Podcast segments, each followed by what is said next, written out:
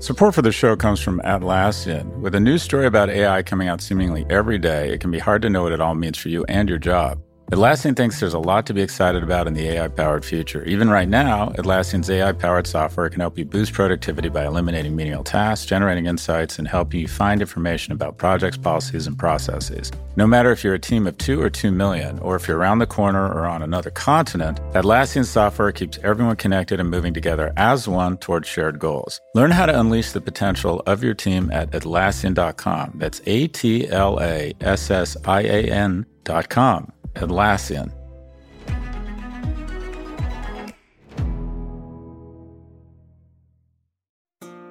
This episode is brought to you by State Farm. If you're a small business owner, you know that it isn't just your business, it's your life. And whatever your business might be, you want someone who understands. That's why you might want to check out State Farm's small business insurance. Why? Because State Farm agents are small business owners too living and working in your community. That means they know what it takes to help you personalize your policies for your small business needs. Like a good neighbor, State Farm is there. Talk to your local agent today.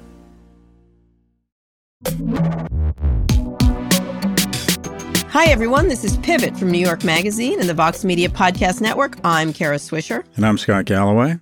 Hey, Scott, do you know why Kevin McCarthy hates surfing? Uh, I can't wait for this one. Why does Kevin McCarthy hate surfing, Kara? Because there's no red wave. Oh my gosh. so I... many wave jokes. Anyway, um, it was a not good, not good for the Republicans, but still, it was a really interesting uh, race. It, it sort of said, you know what the voters said? Stop it.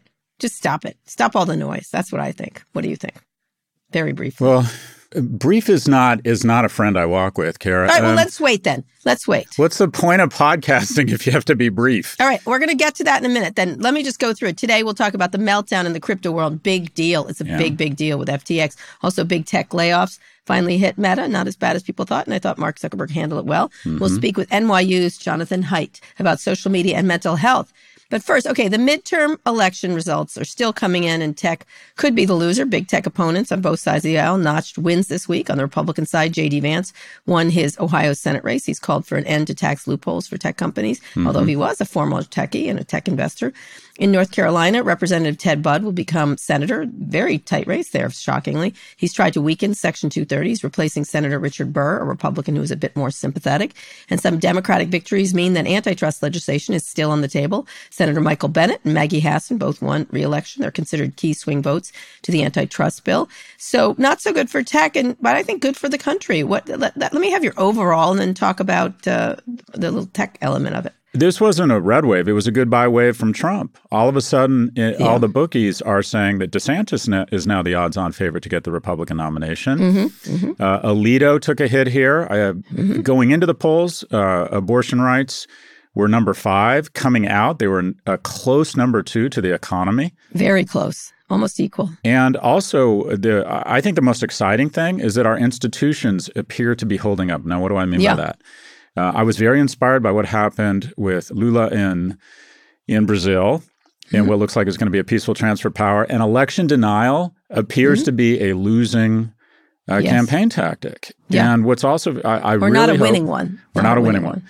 I really hope. I think the most important election right now in America is Kari Lake. Uh, mm-hmm. I think she has done a tremendous disservice attacking a pillar of uh, democracy, the peaceful transfer of power, when there's absolutely no evidence that Arizona did not do an outstanding job in the 2020 election, and she is literally running against the election representative yeah. or the uh, head, the commissioner of elections. So that is a very important race. Something that's very hopeful mm-hmm. is we expect a certain amount of fair play, a certain amount of civility, a certain mm-hmm. lack of hate, a certain lack of oh hi uh, dr fauci whether you agree with him or not he's been a mm-hmm. public servant for 60 years and when people start chanting put him in jail on on the floor of the congress that person shouldn't be reelected, and that's Lorraine mm-hmm. Babert, Boebert, Boebert. No, what some people call her Boobert on, on yeah. Twitter because it's so mature, but it's Boebert. Boebert, Lauren, Lauren Boebert. Boebert. Thank you for that. She might lose her seat. That is very exciting. So uh, there's just no getting around it. This was very good news. Yeah. For Democrats. It was. It was interesting. Let me give you some statistics. Um, 18 toss ups uh, won by Democrats versus seven for Republicans. That was interesting to me. Uh, that they were supposed to grab everything. Now they are going to get control of the House likely, but not a very good one, and puts Kevin McCarthy in a real problematic position because he's got the screaming memes like uh, Marjorie Taylor Greene, who did win, on the other side making trouble for him. So he's going to have to yank right, but that's not good for elections. So it's a real problem. He's got a real problem because he doesn't have, and you could peel away a lot of Republicans. The Democrats certainly could for for even even um, Lindsey Graham was talking about bipartisan legislation immediately. Let me just say, it was, as I tweeted, it was a good night for lesbians across the country. Say more. Um, uh, Maura Healey, uh, who's the, now the Massachusetts governor. I did not know that. Yeah, she's amazing. Um, I did a great interview with her. I know her a little bit. And also uh, Tina Kotek in Oregon. She she fended off a very interesting challenge from a Republican and an independent. So two big lesbian, no, three. No, well, there's the mayor of Chicago. We're all over the place. Let me just say. Mm-hmm. The other thing is the coordinated attacks on Trump by Fox are really interesting. They call him Trumpty Dumpty. Yeah, um, the Post Wall Street Journal had quite the um, Trump is the Republican Party's biggest loser. It's quite a eviscerating piece. And then the Wall Street, a perfect record of electoral defeat. He has led Republicans into one political fiasco after another. So, uh, very interesting uh, shifts going on. The other one I would comment about is Peter Thiel. Did he win? J.D. Vance won in mm-hmm. Ohio. It was a close race. Tim Ryan, kudos to him in terms of that race. And his concession speech was incredibly, that guy's going places, I think. We don't know about Blake Masters in Arizona, but he's quite behind. Both are former Thiel employees, and he gave a lot of millions and millions of dollars. I don't think he's as interested in politics as people think. I don't think he wants to be Sheldon Adelson, but he likes to like put money here and there. So I don't know if he won or not. Mm, just, sort of. just a quick call out though to Tim Ryan. I thought the speech yeah. he gave, which has been seen around the world, mm-hmm. had more impact on a democracy than he likely could have had had he won the election. I have the privilege to concede this race to J.D. Vance because the way this country operates is that when you lose an election, you concede. And you respect. I thought that was very powerful.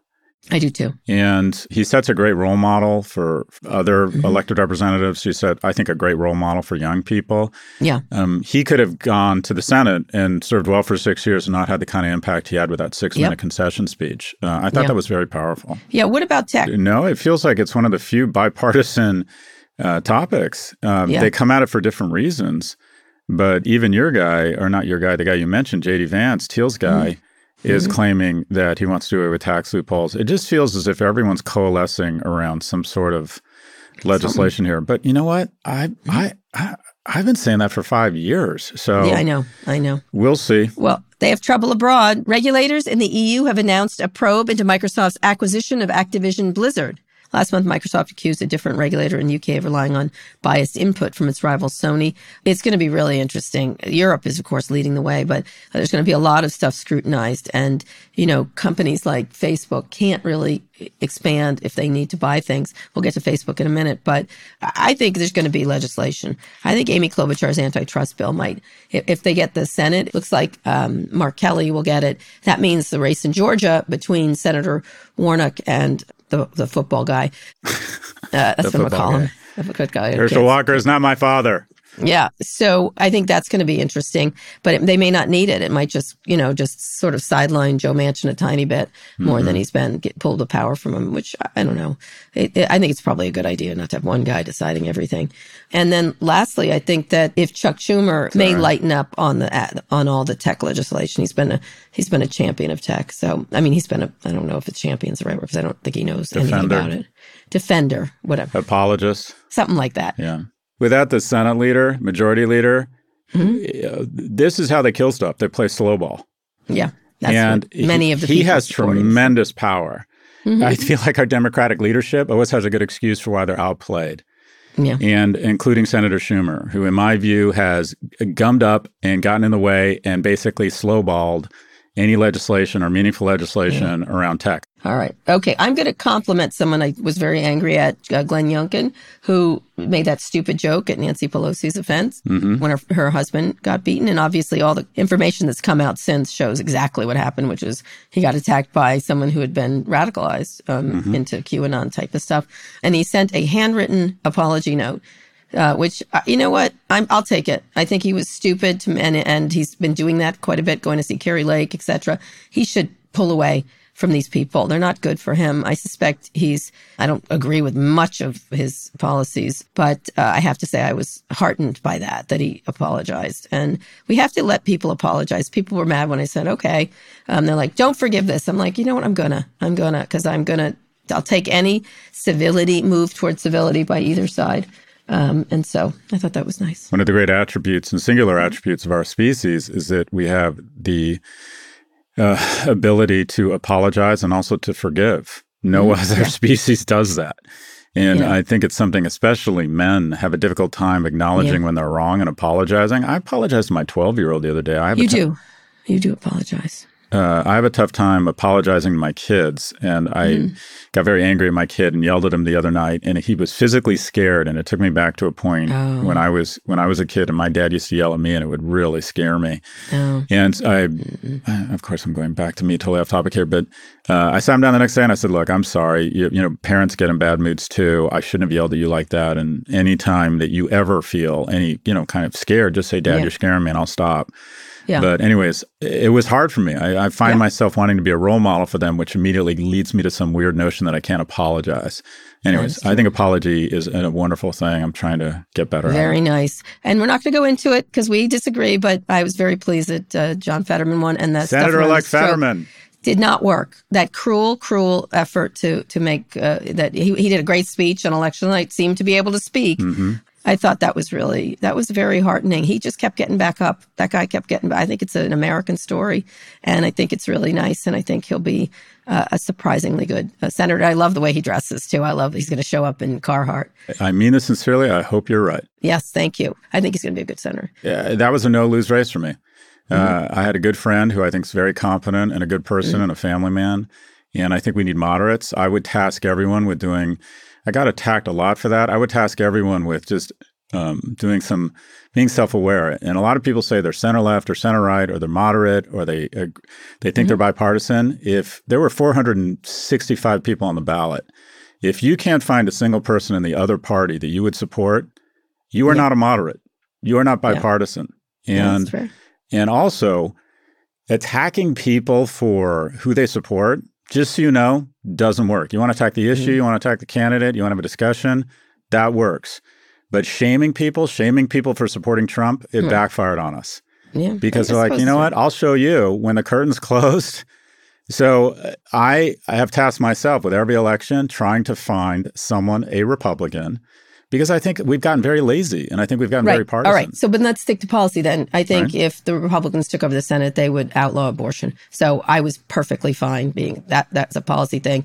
And a woman's right to choose was on the line in that state and many others. I agree. Things have become so dangerous around issues that I, I, understand the the importance and the power of maintaining a majority in the Senate, especially around judges, I would argue. But mm-hmm. at the same time, unless we start electing moderates and unless occasionally yes. voters reach across the aisle and our elected representatives are motivated and encouraged to reach across the aisle, this polarization is never going to end. Agreed. But your friend couldn't say that. He couldn't be a moderate because the pressure not to be. Anyway, we well, can. We'll never know. I, we'll never know, Kara. You don't we'll know. Never. I, I, I know, but you don't have to say it. You can be silent. Anyway, okay, let's get to our. That's the last argument we're going to have about your friend, Dr. Oz. And I hope he has a lovely television career going forward. Okay, let's get to our first big story. Crypto transactions can take a long time to settle, but at least one shakeup happened at Lightspeed this week. This was something, Scott. Yeah. On Tuesday, crypto exchange FTX agreed to sell to its rival, Binance, as FTX faced a liquidity crunch run on the bank, essentially. But on Wednesday, Binance walked away from the deal, citing problematic things on the balance sheet, it looked like. A double whammy sent the crypto market spiraling. Bitcoin dropped below $16,000 for the first time in two years. Another exchange, Crypto.com, paused withdrawals from some stablecoins. FTX CEO Sam Bankman Fried uh, has told investors that his exchange needs $8 billion to cover a shortfall. Oh my God. It, is this the kind of meltdown that uh, Bitcoin cryptocurrencies were supposed to solve? It's supposed to make third parties obsolete, but traders put their crypto into third party exchange anyway, and that exchange is in, in, in very deep trouble. Binance CEO Changpeng Zhao, who goes by CZ, says that his exchange will post, quote, proof of reserves soon. It better be soon. Let me hear what you have to say. So this is a tough one. People are saying this is the Lehman moment when it all starts oh. to unwind, and I would argue it's more like when um, Bank of America bought Merrill Lynch. The problem is eventually Bank of America. But it had, didn't happen here. Yeah, but go ahead. Eventually, Bank of America had to be bailed out by the government, and government isn't bailing out these uh, institutions. There's no FDIC insurance. The, this is now a. It used to be a three trillion dollar market. I think it's sub a trillion, which means it's not really a threat to the economy. But I think I understand crypto better than 99% of the public, and I don't yeah. understand crypto. And the yeah. the carnival barkers and um, bullies online took advantage of the fact that we didn't understand it and created this halo of innovation. And if you ever say anything critical about it, you don't get it. And I still don't entirely understand what happened. So I had one of my analysts, Mia Silverio, attempt to write up what happened, and I'll just read it because I, I think most people pretend they sort of understand what okay. happened here, including me, but they don't really understand. Yeah. So FTX was valued at approximately 33 billion earlier this year. Its investors included Sequoia, SoftBank, and the Ontario Teachers Pension Plan. And what happened was that leaked documents by CoinDesk last week showed that FTX may not have been backing user funds one to one behind the scenes. So you put money in, and then they take the money and invest it in illiquid assets that you may not be able to get out if there's a run on the bank, if everyone wants to redeem at the mm-hmm. same time.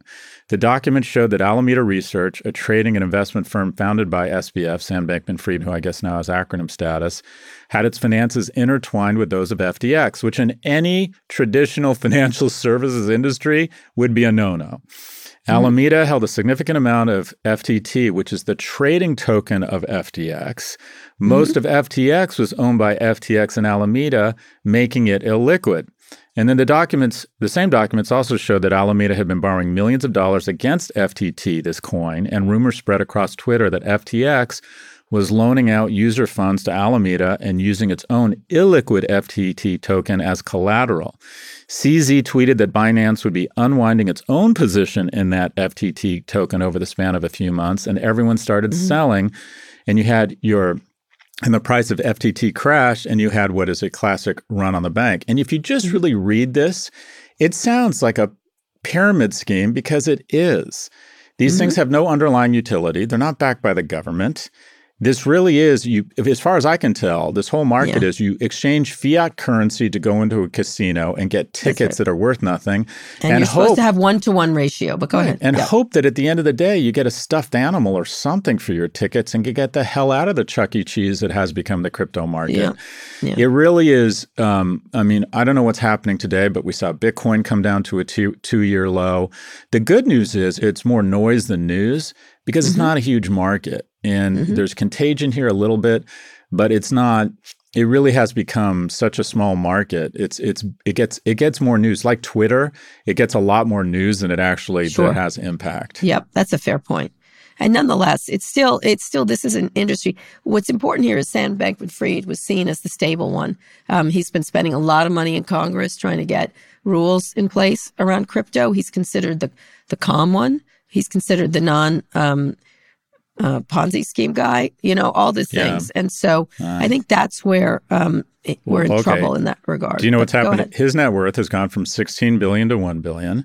Mm-hmm. Binance said it would, the largest crypto exchange stepped in and said they would purchase FTX. And then it reversed course on Wednesday, saying the issues at FTX were, quote unquote, beyond our control or ability to help. SBF told investors he needs emergency funding to cover yeah. a shortfall of $8 billion. And then again, mm-hmm. it's always the second order, the knock on effects that are the most interesting. Bitcoin dropped below 16,000 for the first time in two years. Solana got cut in half. Again, mm-hmm. SBF 16 billion to 1 billion a more loss of trust in crypto. And a Binance purchase of FTX would have been similar again to B of A's bailout of Merrill Lynch, except that B of mm-hmm. A was later bailed out by Uncle Sam.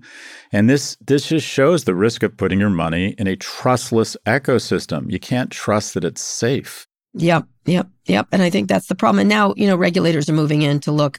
Uh, this is from Bloomberg. I think it's from Bloomberg. U.S. regulators are circling FTX, investigating whether the firm properly handled customer funds as well as its relationship with other parts of Bankman-Fried's crypto empire. It's as you said, you are you know more than ninety nine percent of the people, and I don't even understand this at all, except that it's a it's a is it a solvency crisis or a liquidity crisis? Really, I don't know what's going to happen here, but I can't underscore how many Silicon Valley investors are going to get hosed. Um, they're all going to lose all their money apparently. Um, and big names. But like the question I, I have a question for you, and this is my yeah. conspiracy theory. You're a big VC fund. Yeah.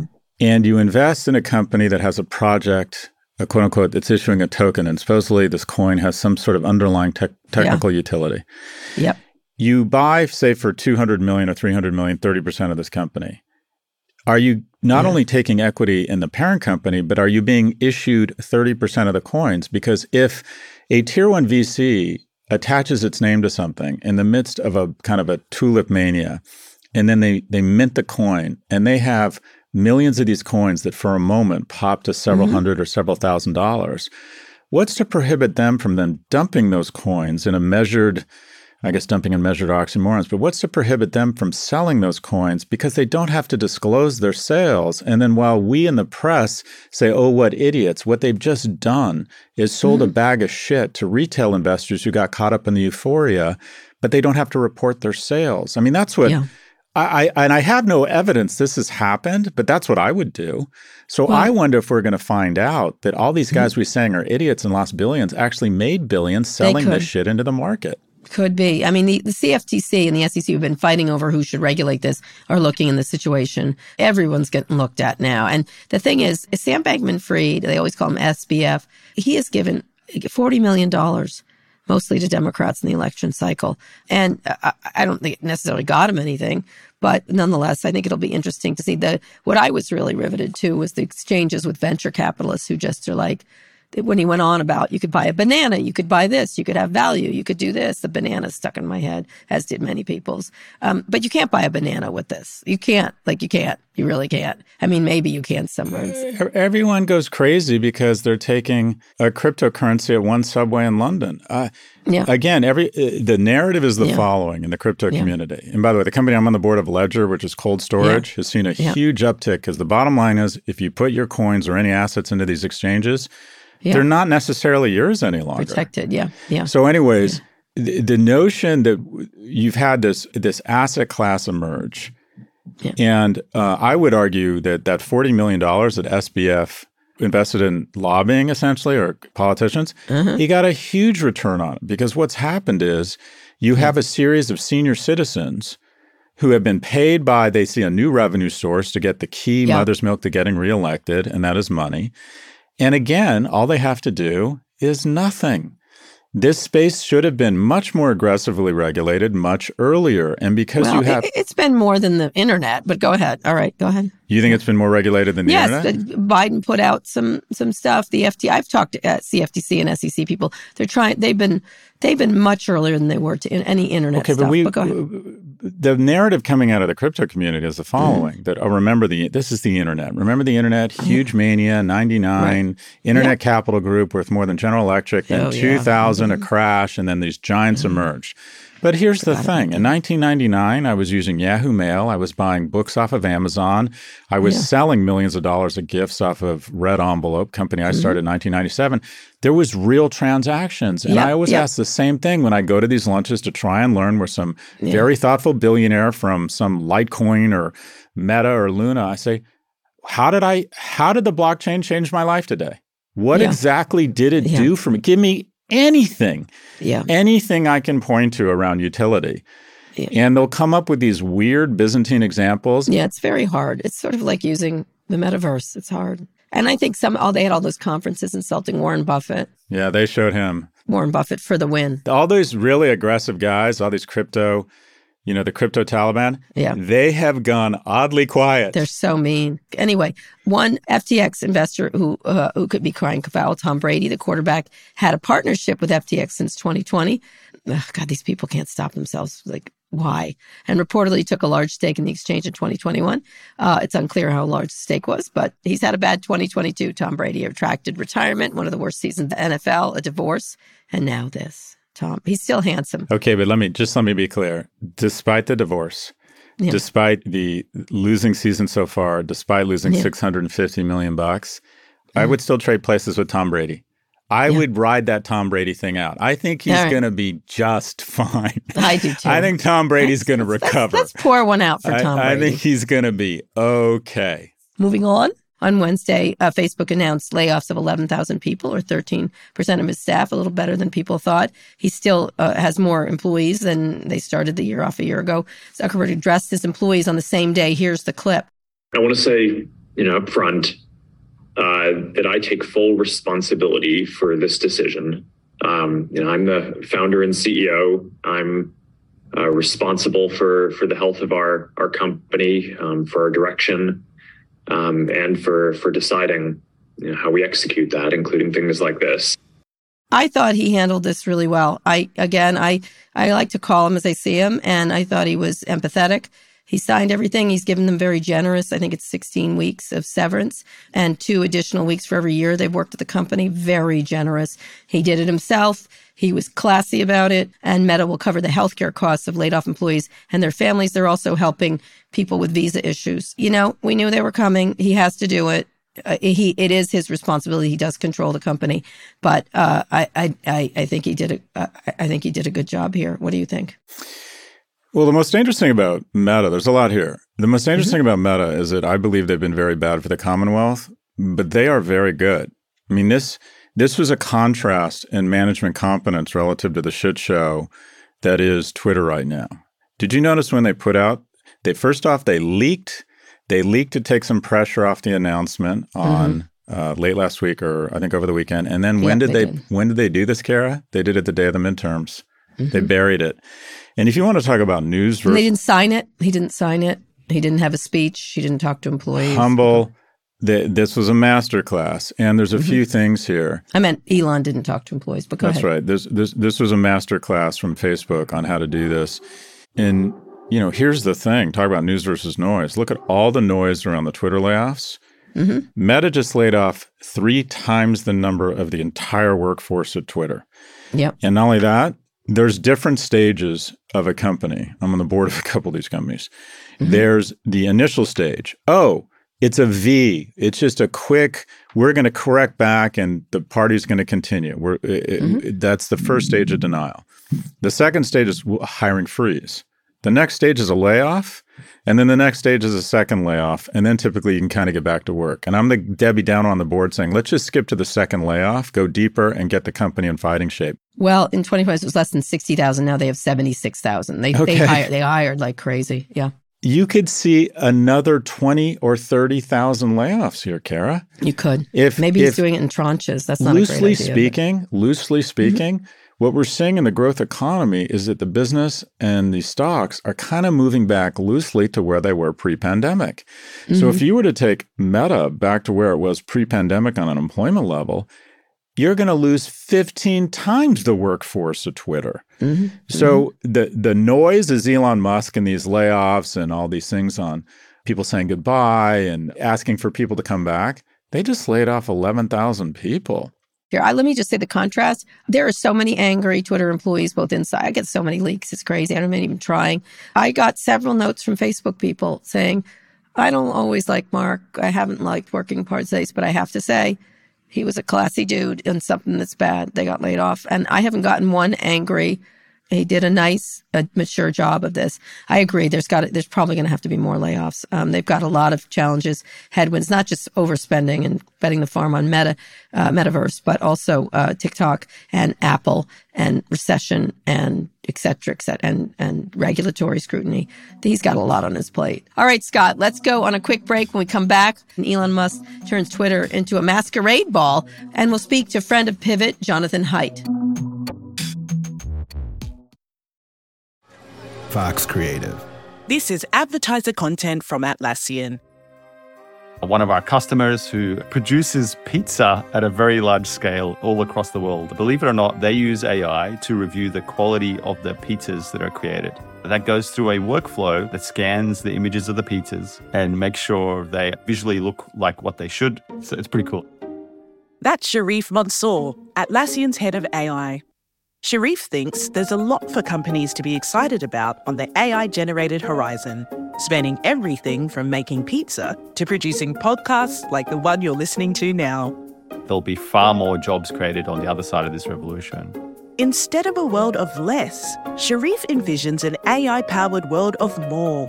In everyone's day job, they're moving from doing the thing to often being an architect of the thing. It unleashes the potential of every human. And I think we can go from a world where few people have access to a high level of intelligence to a lot more people having access to this information. AI is really giving everyone on the planet more resources to do great things. And I'm very optimistic about that opportunity that lies ahead. Transform teamwork with the power of AI human collaboration. Start using Atlassian Intelligence for your Atlassian products like Jira and Confluence now. Learn more at Atlassian.com. That's A T L A S S I A N dot com. This episode is brought to you by State Farm. You've heard it before. Like a good neighbor, State Farm is there. But it's more than just a tagline, because State Farm agents are small business owners themselves who live and work in your community. And if you're in the market for small business insurance, who better to work with than an agent who understands what it takes? State Farm agents can help you create a personalized insurance plan that fits your small business needs and budget. Talk to your local State Farm agent today about small business insurance. Like a good neighbor, State Farm is there. All right, Scott, it's been a crazy day at Twitter and that I've dragged you back into the studio to tape a fresh update. When we taped earlier, Elon was having some mild problems with check marks, but now he's talking bankruptcy and there's a lot of other trouble there. And here's where we are. Okay. I am in a relationship Yeah. with a manic depressive person called Elon Musk. Yeah. You are. And I'm Nurse Ratched, like trying to give this person advice, and so are you. And they're not Mm-hmm. even in the room to talk therapy. And it's the worst relationship in the world because I'm getting really bad head, as in I'm not Yeah. getting any head from this guy. Okay. So I am just okay. done with this, Kara. I am just done. I- no, you're Granted, not done with it. I am No. two or three makers and ginger into this this Right, okay. podcast right now. Okay, all but right. okay, tell me what stupid fucking thing he's done today, Kara. Your turn. Here are some highlights. Musk just told Twitter employees he's not sure how much run rate the company has and, quote, bankruptcy isn't out of the question. Zoe Schiffer of Platformer is reporting that Yoel Roth is out. The senior director of trust and safety uh, is out. Casey Newton is reporting that Robin Wheeler, vice president of client solutions, is also out. Both Yoel and Robin were on the call with advertisers and Elon yesterday, the ones speaking. And also in an all hands staff meeting, uh, Musk told uh, staff, if you can physically make it to the office and you don't show up, resignation accepted. So he's gotten nicer, I guess. On Thursday, senior member of Twitter's legal team posted a message in a Slack channel saying everyone should know that our CISO, which is Chief Information Security Officer, Chief Privacy Officer, and Chief Compliance Officer, all resigned last night. This news will be buried in the return to office drama. I believe it is intentional. On Thursday, the FTC announced it's monitoring the situation at Twitter as executives depart. Jeez Louisa, it's not even Friday. Look, Yoel was the one they were pushing out. They were tweeting all his things over and over again. Yoel again. sounded reasonable. He's fantastic. And Yeah. he also has been the target of right wing people because he's been reasonable. That's a big deal. Uh, Robin Wheeler, again, was on the call, sort of giving, throwing Elon easy softballs in front of advertising, trying to make him presentable for them after he has kicked them in the teeth several times before. I think this very aggressiveness towards staff, I think he wants to get into bankruptcy. I don't really know. And then pull it out. no, I don't. No, he doesn't. he has, and then President Biden said, "Yeah, people should look into the foreign ownership of that company," mm, and laughed. Um, so, wh- wh- tell me what he wants to do. I, I know. Let me Uh, just okay. get- take a moment, and the people want to know what we think because we've been so right about how this particular chapter of Elon's life has gone. So people think L. Ron Hubbard Mm-hmm. and Tony Robbins and this, you know, uh, the Khomeini can do no wrong. Mm-hmm. Today, you said some things about Musk, and a bunch of people attacked you that, oh no, he's smarter than you. Everything he's done is Yeah. brilliant. Like uh, smart people, talented people are saying this. It's like, no, he's acting like a child.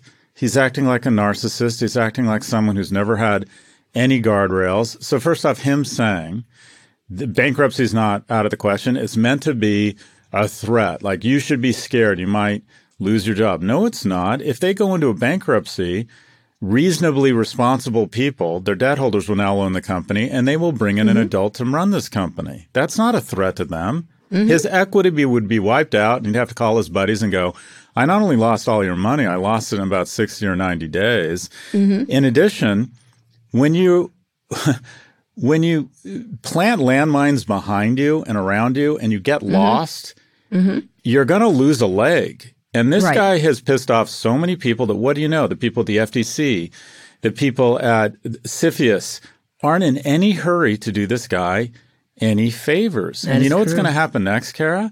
Tell me. See, now si- we've gotten to it. The bourbon is kicking in. Go ahead. the site's going to go down. Something's Yeah. going to go wrong with the site. You can't behave this way. You can't make so many enemies. You can't treat people so poorly without someone pissing in the fucking punch bowl. Yeah. I mean, he's he's literally making enemies everywhere. Mm-hmm. Your thoughts? I would agree with you. I think I can I I literally I've never every bad quality he has over the years, and you know I've supported him on lots of things because I do think he's making things that are better than other people. Again, you're an owner of a Tesla. The rocket stuff is cool. You have to admire that. But in in this case, since the beginning, since it started to crater, and since he sort of has been red pilled all over the place, he's become really bad at his job. And that's the only thing I can say is this is not how you treat people. This is not how you treat people. Anyway, you don't tell them they're all idiots and you're a genius when you're not making genius moves. And we've said that. The way he tried to get out of this deal was sketchy at best and really creepy and, and just a lot, a, a series of lies, and, it's been problematic. I can't, I can't remember a company that this this was cra- that was this crazy. I haven't, I don't have a memory of one. I've been in my own companies when we've lost all of our business or a lot of our business or our biggest client left, and I had to bring 30 people into a room and fire them at the same time. That was probably my lowest moment professionally. Mm-hmm. I remember walking into the room and a bunch of people we had just hired out of business school were holding hands and crying. And I remember thinking, Jesus Christ. So that was upsetting, but it wasn't chaos. I was on the board of the New York Times when we almost lost the New York Times. People, people don't realize in 2008 how close the New York trouble. Times came to basically handing over the company to its creditors. And the Sulzbergers were about to be, or Arthur was about to be the cousin that lost the company. That Mm-hmm. was very stressful.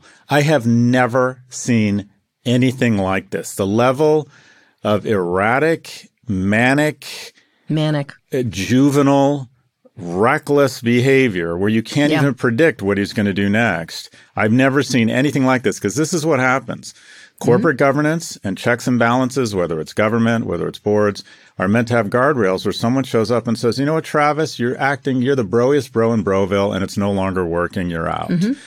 People can show up and say, you know what, you're just, you need, you need to, you need a timeout. We're going to bench you mm-hmm. for a little bit. There's no one here to say that to this guy. No, no, He and the people are there. anybody? He, he's brought in the team is is is, is as we said suck ups and not the best people in Silicon Valley. They just aren't. There's so many good people he could have brought in here. He could have brought in Adam Bain, who understood Yeah. the company. He could back. Yeah. He could have brought. Yeah, he hasn't called him. Just so you know, I checked in. what about They a guy like Dick. Costolo? He always struck me as a fairly level-headed guy. Not been called. Not been called. Any of them.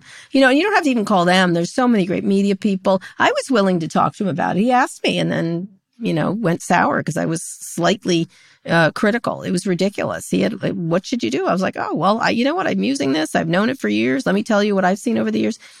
He doesn't have to, but you know, I was, I want this service to work. And uh, so the, the way he's treating people, uh, this story after story, it's like the Trump administration. It really feels like that story after story after fuck up after fuck up. And people tolerate that, but I don't think he has the constituency that Trump has in terms of uh, all of Silicon Valley people are not going along. They find this ridiculous traffic accident and it makes Silicon Valley look bad. There's there is this there's blood in the water here, I think, at this point. I don't know. I never thought I'd say this. Trump mm-hmm. looks like an adult compared to Elon right now. It, oh. But Trump left ambassadors in place. He left the majority mm-hmm. of generals. He left the majority of his defense team in place because mm-hmm. he realized this is serious shit.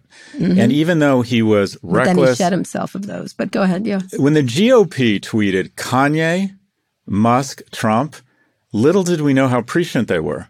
That was literally a tweet that summarizes three people who all suffer from the same thing. I don't know if it's megalomania. I don't know if it's mental illness. It doesn't matter. But here's the thing this is what we're witnessing. And all his fans will weigh in and say, oh no, there's a genius behind this and he's doing there what's is. required. Uh, there isn't. We are no, not. There's a genius behind it, but it's not here. No, no, no none of this is genius, Carol. No, none of this is genius. I'm none saying he could, he could, he could have done it, and he hasn't. He's all his. What's the opposite of better angels? Whatever the opposite of better angels is, is dark all shoots. The, I don't the, know. Yeah, all the dark parts of his personality have now won out. Honestly, all the dark parts in here. Whatever happens at Twitter, whatever he transforms into, it's like watching, you know, uh, Dr. Jekyll and Mr. Hyde. This is just a disaster just a disaster. But here's the thing: we're we're not watching a company implode. Mm-hmm. Twitter is not. Damodaran my colleague at NYU summarized it perfectly. It's like Twitter's not a national treasure. If Twitter no. goes away tomorrow, we're all going to be fine. Yeah, we'll all find different ways to communicate. We'll all find ways to like for woke people to yell at each other, and for conservative people to create fake accounts and start spreading conspiracy theory. We'll all figure it out and move on. We're not watching a company implode. We're watching a person implode. Mm-hmm. Y- you know what's next? Tesla's going to shit the bed. There's it's no, down to 190 today. That's crazy down. That's nothing. We're I gonna, know, but I'm saying. Anyways, I, I, I, am sort of, and this is media, as evidenced mm-hmm. by the fact we're here talking about this now. Mm-hmm. But we love to watch people unravel. And this mm-hmm. isn't about Twitter unraveling. This is about a man, a 50 year old man or whatever he is, unraveling. And we love to mm-hmm. watch it. We love mm-hmm. to watch it. But, and then all these people come on Twitter and say, oh, there's a genius here. No, there's not. You don't behave this way. These are people's livelihoods. Yeah. He told people to give him their money and that he would invest it responsibly. It is an important service. And all of these people who he pissed off and said, Oh, I thought you were dead, or you, how come your personal profile looks like you just came? Guess what?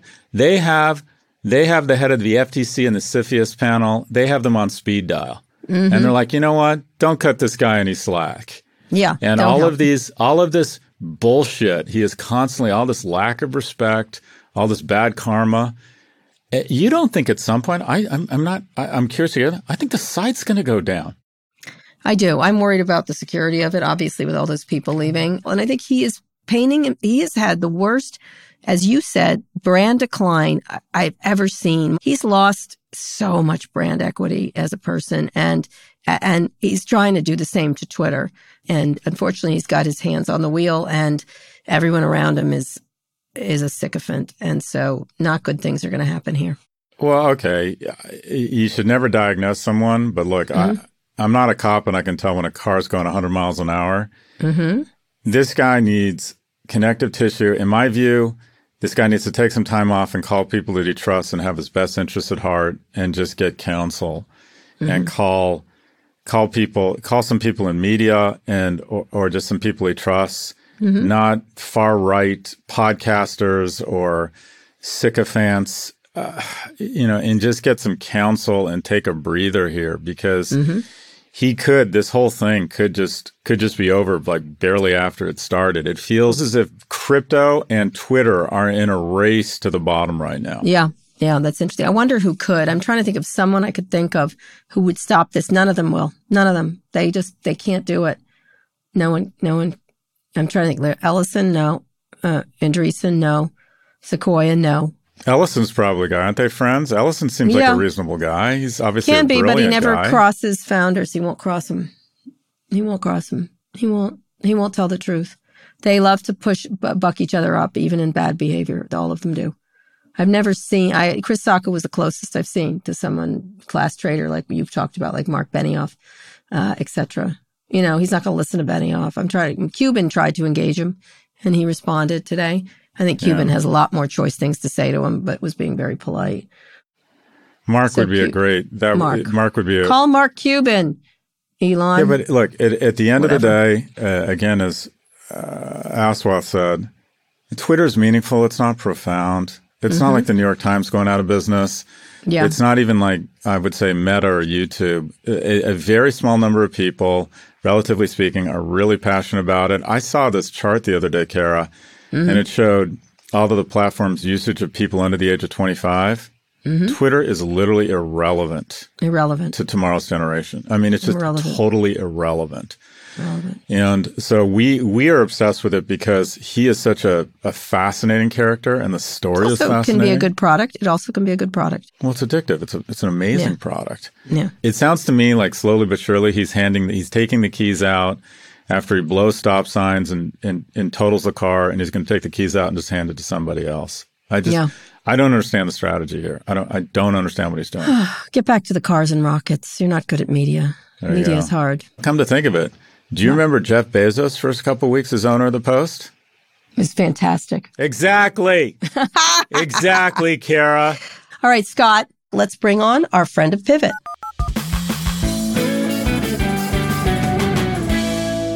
Jonathan Haidt is a social psychologist, author, and a Thomas Cooley Professor of Ethical Leadership at NYU Stern School of Business. I don't think you have a title like that, Scott Galloway.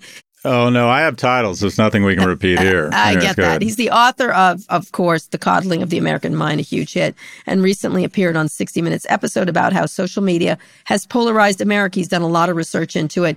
Jonathan, welcome. Well, thank you, Kara. Thank you, Scott. Uh, thanks for that, Kara. Uh, Jonathan, good to see you. So, your research you've done, you said um, when we've spent time together that we had trouble with real rigorous research that that nullified or validated these hypotheses around the impact that Facebook and social was having on uh, mental health. And since then, you've done a lot of peer-reviewed research that has illuminated certain certain correlations, and also said there uh, there isn't uh, evidence. Can you can you break that down for us?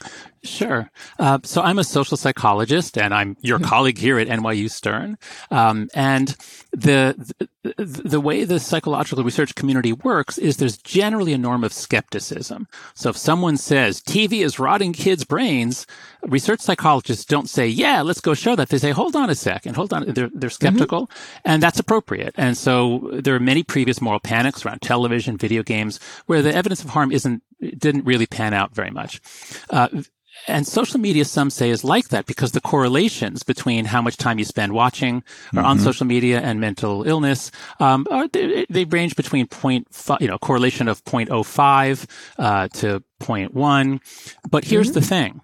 Whenever you zoom in, not on screen time, most of the studies are looking at screen time. If you focus in on social media and girls, those correlations rise from around like 0.05 up to 0.15.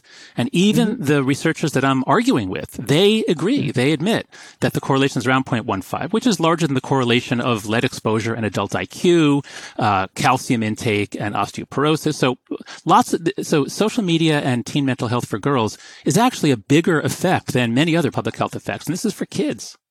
Mm-hmm. So one of the things is, you know, Frances Haugen had brought those things out in the Facebook files showing that they knew about its effect on girls and women. Talk about your research, how you did it, why you decided to focus in on this. I'm not a developmental psychologist. I study morality and politics, and I ended up writing this book with Greg Lukianoff called The Coddling of the American Mind. Mm-hmm. And I mm-hmm. began to see more and more that Gen Z, that is, if you're people born after 1996, are really different from, say, people born in 1993.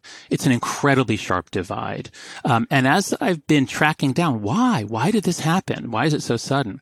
Everything points to going through puberty on social media. That's the hmm. divide. Hmm. So the millennials, if you're born in 1993, let's say you hit puberty in 2009 yeah, or 2006, yeah. and you have a flip phone and it's not very harmful. You're talking with your friends on your flip phone. Um, mm-hmm. But if you're born in say 2000, you hit puberty in, in around 2013, Everyone got on Instagram around 2012. All the girls got on Instagram around 2012. And a normal, healthy childhood means you have a lot of time with friends, face time with them. You get in mm-hmm. arguments, but it has to be face to face and synchronous. And all of a sudden, childhood gets rewired between 2010 and 2015, American childhood gets rewired so that now we don't have normal human interaction. Kids now just curl up with their phone and everything goes through the phone, including their romantic lives now. Mm-hmm. So anyway, I, I, just began studying this and I haven't done original research. I'm not out, out there actually collecting data, but I've aggregated all of the published studies, hundreds and hundreds of them.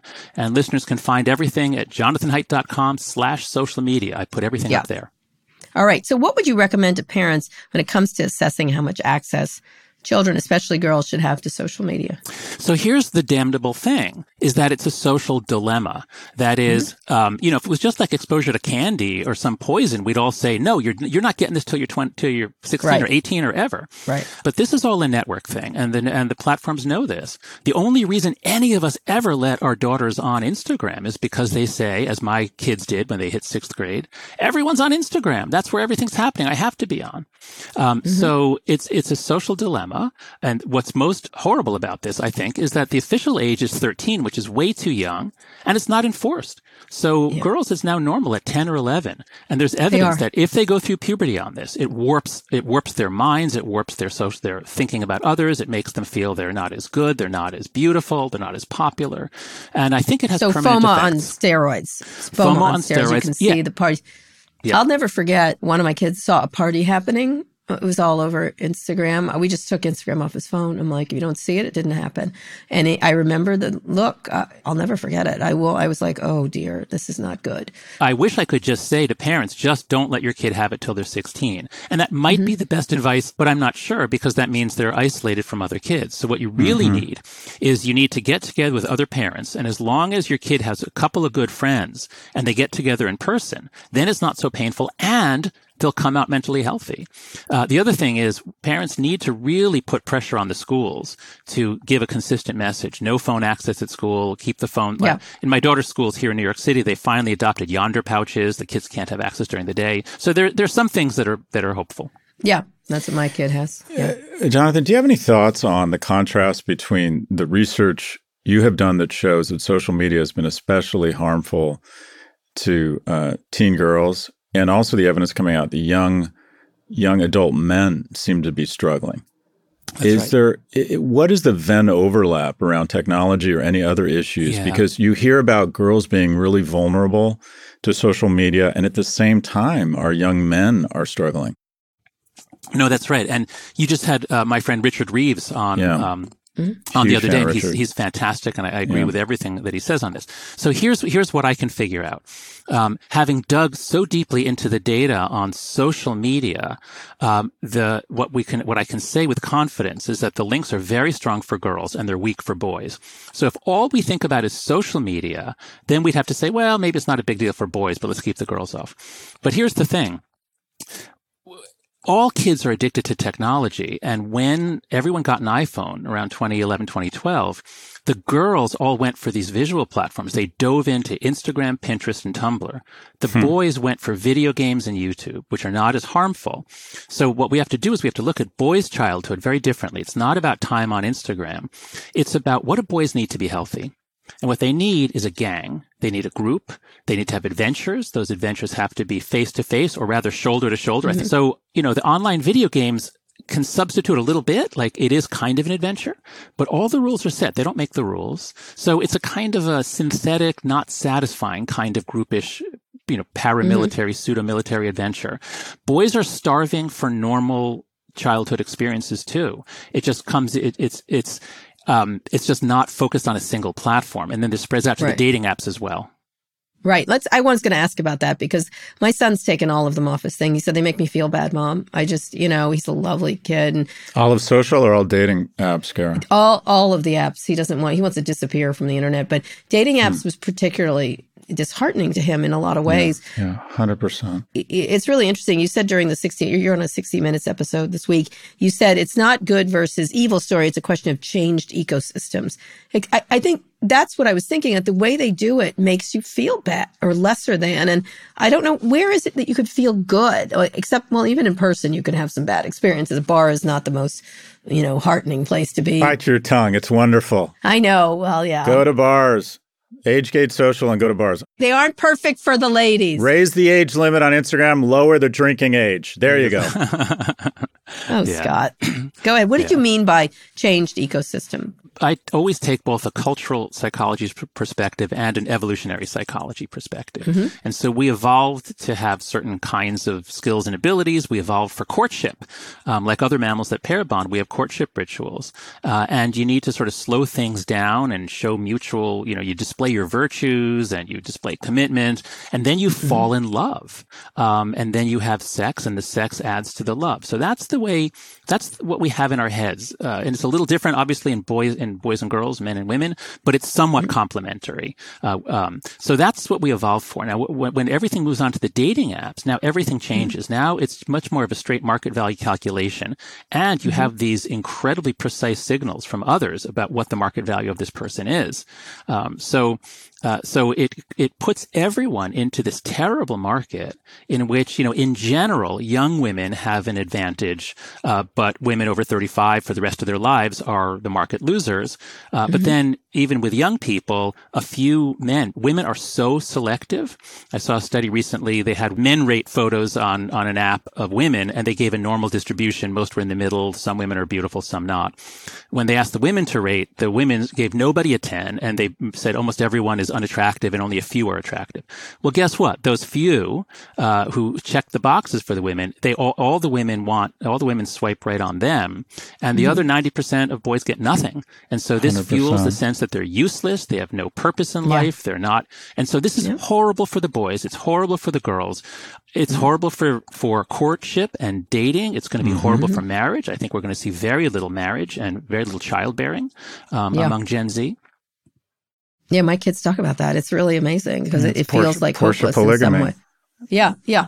Yeah, I just remember a few years ago sitting in department meetings and they would talk about how microaggressions would not be tolerated. And you were the first person that had the courage to say, Well, what the fuck do you mean by that? Mm-hmm. and you wrote what is the most read article in the history of the Atlantic. And I constantly parrot you that, you know, we started all barking up the same tree in about the middle of the last decade. And as a result, America has become stupid. Yeah. Can you give us the cliff notes on that article? Sure. So that was the coddling of the American mind. It began as an Atlantic article in 2015, uh, and it was one of the top five most read at that time. And what I've come to see after that, it was describing a change in culture that happened first on campus. We couldn't understand it. Now, in retrospect, we understand, you know, the college students were sort of the first into this new bizarre world. They were the first into Tumblr in particular, nurtured a lot of these ideas about microaggressions and safe spaces. So, uh, so around 2013, 2014, they begin to bring those ideas into college and people think it's just college. They'll have to grow up. They can't be doing this stuff when they go work at Goldman Sachs or Google. Uh, well, guess what? Um, Gen Z began to graduate from college in 2018. And now when I talk to people in business, they, they say the same thing. It's very difficult to work with their Gen Z. Many of, you know, look, some of them are great. This is not about everyone, but people are noticing a big change between the millennials uh, and Gen Z. And Gen Z is much more fragile, much higher rates of anxiety, depression, much, and when we say fragile, it's because they'll take almost anything as an offense An and an offense is, is actually danger or harm. And so we have this huge misunderstanding between generations. COVID made it so much worse because what Gen Z most needed, Scott, you've pointed this out a lot, how young people today, they haven't really worked in an office. They haven't gotten socialized into work culture. Yeah. So they take the college culture and the coddling culture that we gave them, they bring it into the workplace. So yeah, we're in trouble. Yeah, one of the things that's interesting about that, I will push back a tiny bit on both of you, is that Please. if you grew up someone who was gay or something like that, it wasn't microaggressions, it was aggression, aggression. Oh, And. I think some of it is a reaction to that. Like, I'm not going to take this shit anymore. And so I think that was a little bit of it. I think I really, uh, after Elon did that thing on Paul Pelosi, I was furious. It brought mm-hmm. me back, right back to mm-hmm. then. And I, I don't think I overreacted. I was like, no, you will not be doing this anymore. Kara, let you me let me finish. Don't Sorry, go interrupt ahead. me. Okay. I- I love microaggressions because that's this whole show is microaggressions between Scott and I. So, and, and one of the things I always press with employees is at one point, I, my producer for, for On with Kara Swisher, but previous to that, she was with me at the New York Times This Way. We're always arguing and it seems like we're mad at each other, but we're not. Mm-hmm. It's called, and, and so one of the Gen Z people are like, oh, this is very upsetting. I'm like, it's called editorial tension. Mm-hmm. We like each other. What are you talking about? like, and it was really hard. Well, this upsets me. I was like, what? Like, huh? Like it was that it was really interesting. So there's there's sometimes people have had it. I think I- I- just so sick of like homoph I can't tolerate another homophobic remark. I just can't. I won't. I like just won't. And I Yeah. I'm not being nice about it anymore. And so that's that's where I think that's where the break comes. Go ahead, Scott. Interrupt me. No, I I want to return to Jonathan because uh, we're hijacking his time. But you're talking about a place. Everything you're upset about, and uh, y- y- you have your your your anger is justified. But when you're talking about a university campus, Yeah, I agree. you're talking about a place where people are so angry at the injustices that you outline, they go on the hunt for what I call fake racists and fake bigots. Mm-hmm. And they they feel so angry at what's happened in other parts of the world. You know, we're talking about the most diverse and inclusive places on the planet. they should be. And uh, uh, and it's wonderful. But at the same time, we've decided, okay, let's go after each other and let's create a divisive environment on campus. I, I'm going to pause well, there. Scott, I have a, Yeah, pa- Jonathan, how do we fix it, John? Yeah. Why don't you talk about how you fix that? Because I think you do have to understand why people get like that. But Yeah. how do you well, fix first, that? First, very briefly, um, you know, I was born in 1963, and whether Mm-hmm. you look at civil rights, gay rights, whatever, this is, you know, I was born just after Martin Me Luther too. Mm-hmm. King gave his "I Have a Dream" speech, and in the hundred years, because it was hundred years since the Emancipation Proclamation took effect, in the hundred years before that, not much progress was made. And in the 50 years after that, the most extraordinary progress was made, uh, decade by decade on every front. So that when I turned 50 in 2013, um, gay marriage had just been legalized in many states, and it was about to be made the law of the land. And so whether you want to look at gay rights, women's rights, animal rights, human rights, environment, I mean, that 50 years was the most extraordinary period of progress. So in 2014, progressives should have been saying, Yay, America. We won. Yeah. Whatever, whatever we're doing, let's keep doing it. But instead, what happened was everyone got online into, in, on platforms that Yeah. make you argue and, and fill you with anger and hate and offense. Um, and so I think the progressive left, which should have taken credit, instead went on the warpath, the way Scott said, against microaggressions, which is very analogous to an autoimmune disorder. There's nothing left to attack. Let's attack each other. Um, now, how do we fix it? So first, I don't think there's any fixing this until until we ref- change social media dramatically. When the public square of the world's most important democracy takes place entirely in the Roman Colosseum, with the stands filled with people who are cheering for blood, Yeah, there Up no down, yeah. democracy. There is no agreement. There is no compromise.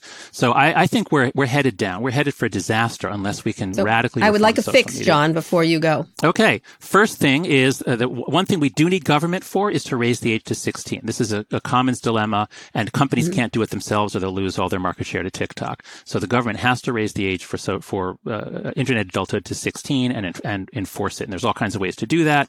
That's the first. The second is we've got to create spaces of trust, and uh, there are all kinds of ways to do that with authentication.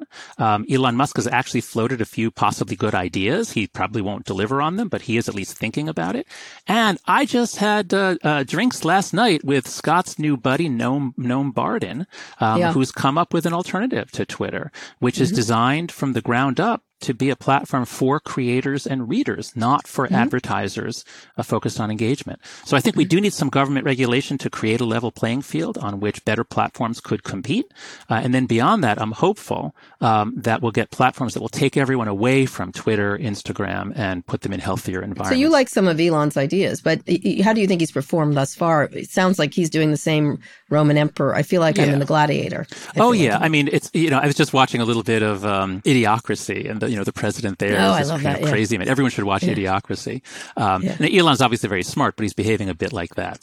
So I'm just Mm-hmm. saying you know he long ago he said I you know authenticate all humans. Like yes, we need to do a lot more authentication. Yep. And then he recently tweeted something like you should be able to you know choose your experience, and if you don't want to be surrounded by assholes who who are anonymous and incentivized to be jerks, you should be able to to uh, uh, not Mm-hmm. Yep. you know to, so th- so he has some good ideas. I am hopeful well, that he old do something. ideas, and most most of them are Scott's. But go ahead. okay. are. So I think, look, if, if you know, if, if there's either some market pressure or some friends take him aside and do an intervention on him, I think he is capable of producing a much better Sure Twitter. is. I don't know that he will. Uh, Jonathan, we have kids that are the same age. I have two boys. You have a boy and a girl. What have you gotten right and what have you gotten wrong around parenting looking back on it? What my wife and I got right is uh, keeping a lid on the total amount of screen time, trying to push them out to do things with friends, uh, encouraging them to go out in New York City at the age of nine or 10, which was way before others, but way after we went out when we were kids when it was much more dangerous. Right. Uh, so we listened to Lenore Skenazy, of, uh, who wrote Free Range Kids. I think that we really got right. Let's see. What did we get wrong?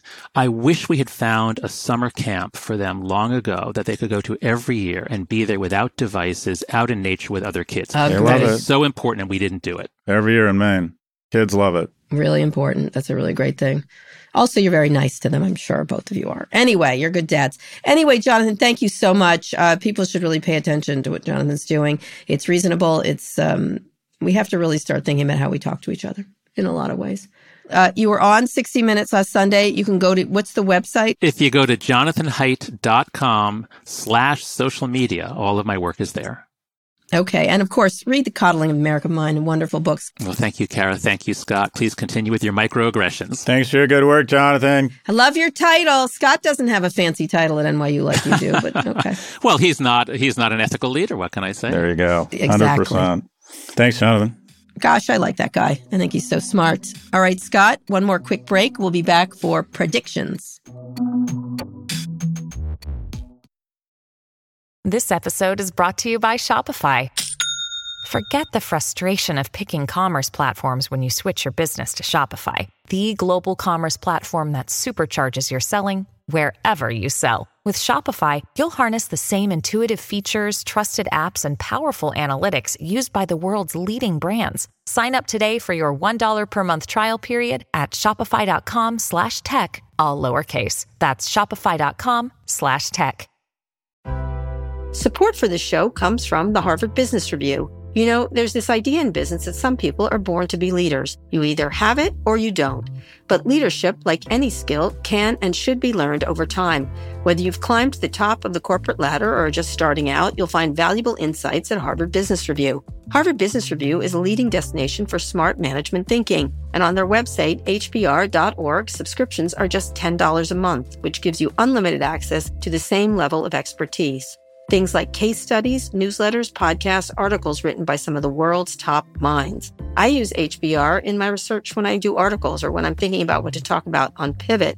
I find them really interesting. I find them complete. I find them different. And you can find all kinds of industries covered while much of Harvard Business Review's content is available for free after signing up at their site, subscriptions to unlimited content start at only $10 a month. What a bargain. Go to hbr.org slash subscriptions and enter the promo code PIVOT right now to get 10% off your subscription. Again, save 10% off your HBR subscription. Go to hbr.org slash subscriptions and enter the promo code PIVOT.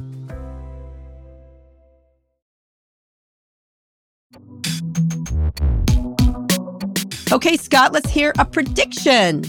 Uh, we're going to find out in the next 12 months uh, that the fraud that has taken place behind the scenes with a lack of visibility and a lack of regulation around crypto is going to be um, second only to, I think it's going to be greater It'll be greater in terms of criminal prosecutions. The thing about the subprime crisis is it took mm down the economy, but no one went to jail. No one went to jail. This will be different. I think people yeah. will go to jail, but it won't take down the economy. I think we're going to find out so much shit went down here, Kara. Mm-hmm. Uh, so many big VCs, so many people. There was so much over levering of assets without disclosure, run on the bank. I mean, I, it just feels to me that everything I read about this, the more you peel the onion back, the more incentives were around uh, levering other, uh, putting your putting mm-hmm. putting massive risk where you would take the upside and the downside was borne by your depositors on these exchanges. Yep. I think you're going to see the majority of these exchanges, including Coinbase, also including Binance. I think you're going to see them go away or be severely impaired. Mm-hmm. Uh, this this trustless system with middlemen that offer higher fees but no trust and no backing it's the perfect storm of expensive but bad on every level. I like that criminal but not affect the economy. I think you're right. I think you're 100% right. One more prediction. I predict great things for Ami Kozak. He's a comedian. And this week he posted a video to Instagram called How Scott Galloway Orders at Starbucks. Let's play it. Oh, God. Here we go. Hello, welcome to Starbucks. What can I get you? Well, I can tell you this the amount of young men that come into a Starbucks between the ages of 18 and 30 haven't had sex within the last year. They're trying to order all sorts of things, and they're presented with a barrage of choices between expresses, cappuccinos, lattes, a double espresso, soy lattes. And that choice and that paradox is causing immense anxiety and a lack of understanding and gratitude and perspective. The kind of coffee I'd like to order is something I'd like to order in person. I don't do it over a remote phone. I don't do it using an app. I do it coming in in person to establish human connection. And I talk to a stranger like yourself to order that coffee, and I'm going to do that right now. And I think that's a prime example of how young men, particularly between the ages of 18 and 30, can establish better connections, better results, and a better future going forward because we are in a crisis right now. So, a latte? Sure. That made my, my day. life. Welcome to my that life. made my day. He's a handsome. is- so he used an app that made him bald. He's actually a handsome oh, he did? kid. Oh, yeah, look at it. He's actually Oh. got this amazing mane of hair. It's Ami is on Instagram at Ami Kozak underscore official. Yeah, made my day. That was wonderful. Thank you for bringing that up. We love you. We love you. We loved it. It was great. I predict great things for you. Anyway, we want to hear from you. Send us your questions about business tech or whatever's on your mind. Go to nymag.com slash pivot to submit a question for the show or call 855-51-PIVOT. Okay, Scott, that's the show. We'll be back on Friday for more. I'm sure a lot more things are happening. What do you got planned for the rest of the week, Kara? And then it's Saul's first birthday. Oh, that's nice. Solly, jolly Solly. So we're That's having a right. party for him. So I'm very excited. All my kids are jolly these days. I just love them. They're so There you great. go. Anyway, All right, all right. Happy birthday, Saul! And I'm Happy excited birthday, for the Saul. present that uh, Scott's going to send. Uh, You know, an expensive overwrought present. No, he's not. He's been very generous to us when we go to New York, etc., and we appreciate it. Anyway, uh, happy birthday, Saul! Scott, read us out. Today's show was produced by Lara Naaman, Evan Engel, and Taylor Griffin. Ernie Indradat engineered this episode. Thanks also to Drew Burrows and Emil Silverio. Make sure you subscribe to the show wherever you listen to podcasts. Thanks for listening to Pivot from New York Magazine and Vox Media. We'll be back later this week for another breakdown of all things tech and business. This was a uh, peaceful transfer of power. America's uh, wonderful democracy. This was a. I think this was a, a nice day. Congratulations to America. Well, we'll Elected, and that see. We haven't wiped the Lauren- barnacle that is Lauren Boebert off of Colorado, but it looks it's looking good. and We'll see. Wipe see. the barnacle. You're She's good. a barnacle. You're Thank good. you. Barnacle. No problem. Barnacle.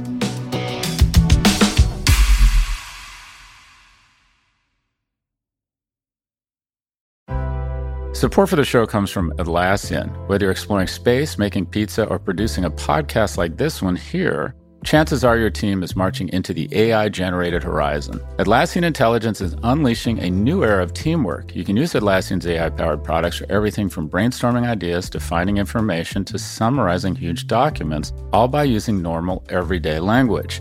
Atlassian AI powered software like Jira and Confluence help teams accomplish what would otherwise be impossible alone. Because individually we're great, but together we're so much better. Learn how you can transform teamwork with the power of AI at Atlassian.com. That's A T L A S S I A N.com. Atlassian.